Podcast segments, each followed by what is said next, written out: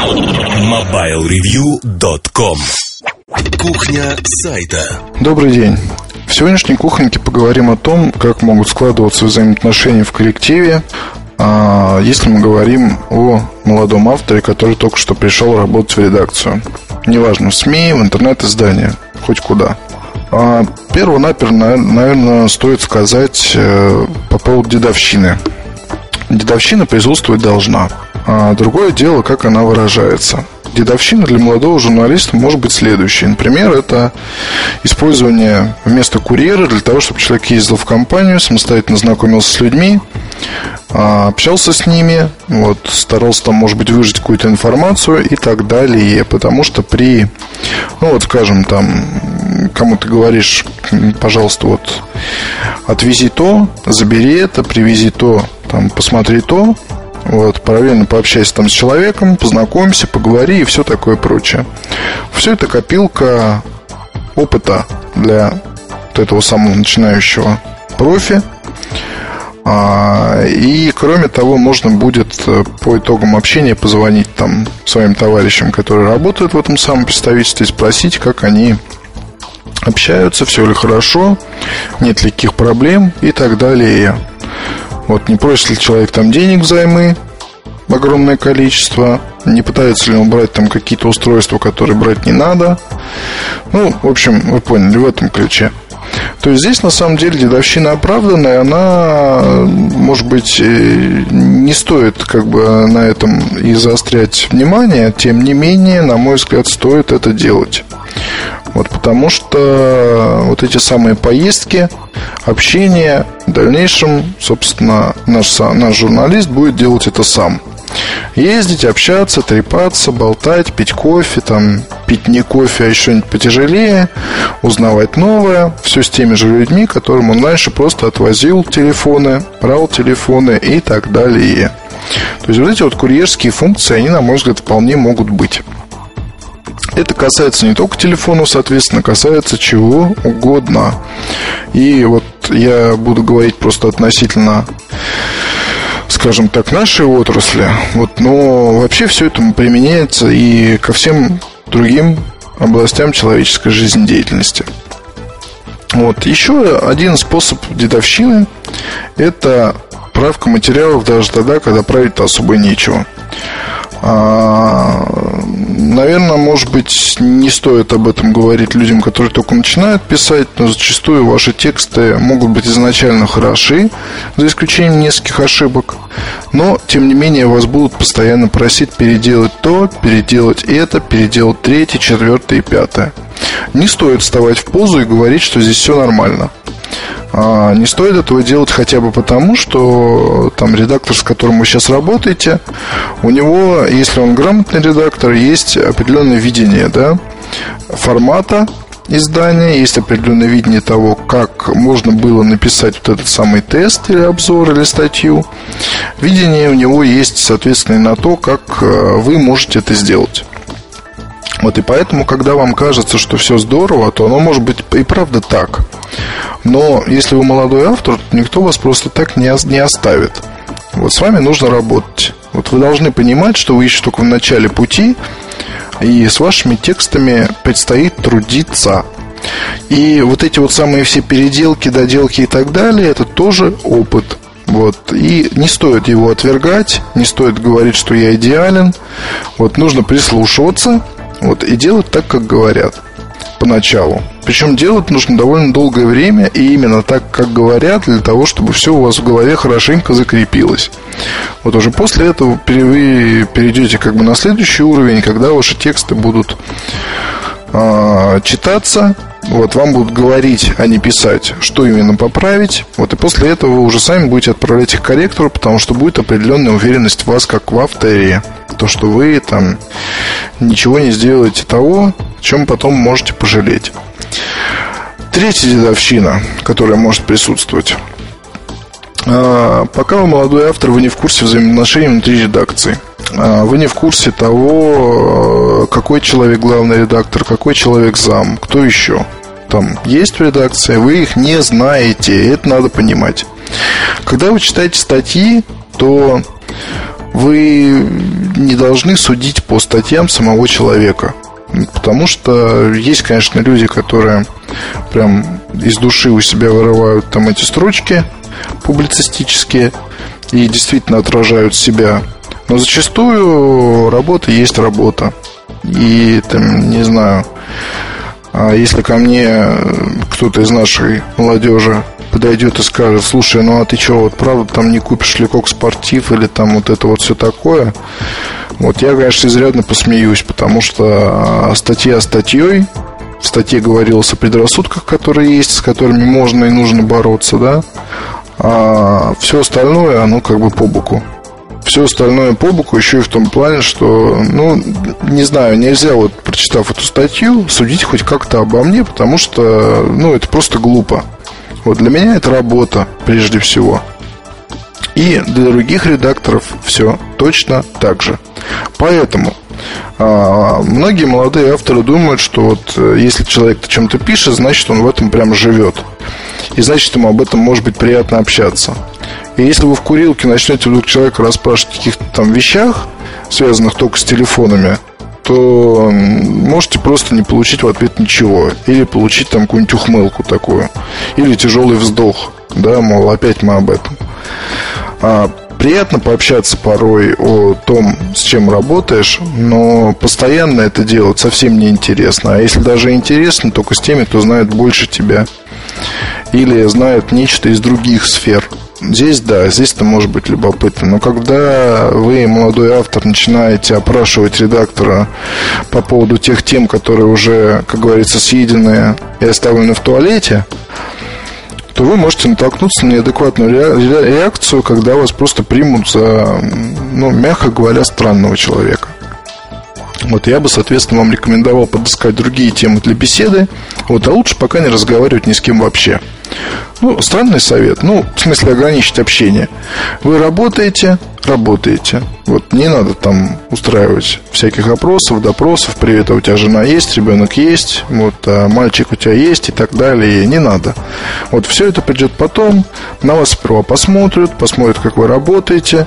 У вас о вас сложится какое-то мнение в коллективе. Потом уже будет общение нормальное, веселое, раскрепощенное. Вот а поначалу валять Ваньку там и набиваться ко всем друзьям не стоит.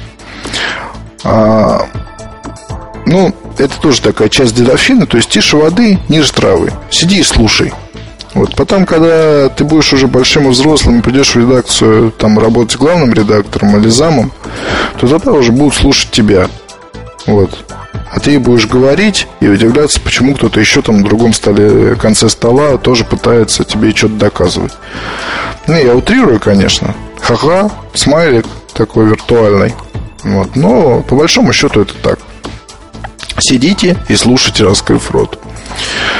А, еще один момент, связанный в какой-то степени тоже с дедовщиной. Приведу простой пример. Я работал в редакции. Вот был автором уже, не сказать, что молодым, не сказать, что начинающим. То есть был за плечами кое-какой там бэкграунд, назовем это так.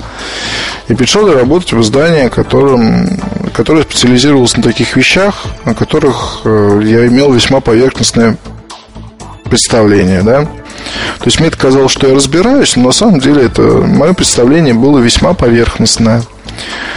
А, и вышло так, что я работал, с, был, соответственно, я был журналист, был еще один журналист, ну, скажем так, пришедший чуть ли не в одно время со мной, было два редактора. И был главный редактор. Главный редактор меня очень любил, а поскольку он меня очень любил, то каждую мою статью мы с ним читали, наверное, раз по 20 Сейчас без содрогания не могу вспомнить. То есть вот это вот утверждение, оно действительно проходило, ну, 20 это я много, конечно, сказал, но раз по 5 статьи вычитывались точно. Бывало так, что статьи снимали с номера, бывало так, что их просто переносили. Но в итоге э, просто у меня были там, ну, не знаю, тяжелый был период, когда не хотелось идти работать просто, потому что... И не хотелось писать что самое интересное, потому что вот эти вот постоянные правки, дочитки, вычетки, иди найди там, это, это правда или нет, иди позвони еще тому, а здесь нужна информация такая, здесь такая. То есть сейчас это вот многие те вещи, я безусловно благодарен, да, Андрею Вадимовичу, назову этого человека, хотя вряд ли он слушает эти подкасты, но тем не менее. А Андрей Вадимович сейчас я, безусловно, благодарен, потому что у меня в голове там уже есть определенная система, которая работает всегда, вне зависимости от того, думаю я ли о ней или нет, которая позволяет мне не забывать тех вещей, которые не надо забывать. А, я вам скажу так, что длилось это более года. А, каждый день, представьте. То есть а, вот эти вот без, вот постоянное ощущение того, что все, что ты делаешь, это полная фигня. Потом удалось мне эту ситуацию все-таки сломать, потому что я перешел немножко на другую позицию, начал заниматься немножко другими делами параллельно и нашел себя, скажем так, в организационной, скорее, сфере, да, редакционной. Есть потому что сфера творческая, есть э, организационная. То есть всякие там ответственные секретари, вот я им был как раз, и там замы, и так далее, и так далее. Э, в общем, что могу сказать? Э, конечно, облегчение у меня было велико. Но я хочу вот вам посоветовать, если вы вдруг попадете в такую ситуацию, где редактор будет беспрестанно вот этим заниматься вычеткой и так далее. А, рекомендую вам держаться. Все. Вот и все, что я вам порекомендую. То есть вы можете думать о том, что вот вы возьмете и уйдете в другое место. Вы можете думать о том, что когда же это кончится, вы можете там ругаться матом, вы можете там что-то просить, еще что-то и так далее. Вы можете все это сделать, что интересно. То есть вполне вы вольны выбирать себе профессию по вкусу, без проблем и так далее. Другой момент, что я вам этого делать не рекомендую. Я рекомендую вам держаться до конца. Вот какой бы самодур вам не попался, Андрей Вадимович был не самодур. Вот с самодуром я столкнулся позже, с натуральным. Андрей Вадимович просто был холодный, реальный профессионал которому нужно было получать от меня от контента определенного качества. И он тратил свое время и силы на то, чтобы этого добиться. А, и этот год, вот я помню, работы такой, в таком режиме, он сделал больше, чем 5, там, или сколько, 5 лет в университете, плюс весь прошлые, все прошлые работы и так далее. Поверьте мне, страшно, когда ваши статьи забирают и публикуют без правок, если вы молодой автор. Это бывает в исключительных случаях, но это действительно случаи исключительные, потому что вот у нас, допустим, если по Mobile Review говорить, иногда бывают варианты, когда мы несколько недовольны тем, что выходит на сайт, а получается это в силу того, что всегда кажется, ну вот вроде бы нормально, но Тут вот уже вступает дело обратная связь, о которой тоже говорили. Оценить качество этого контента адекватно могут только читатели. Когда читатели говорят, что статья отстой, автор тоже, соответственно, непонятный человек, то мы будем верить, соответственно, не автору зачастую, а читателям и предпринимать определенные действия для того, чтобы этого больше не происходило.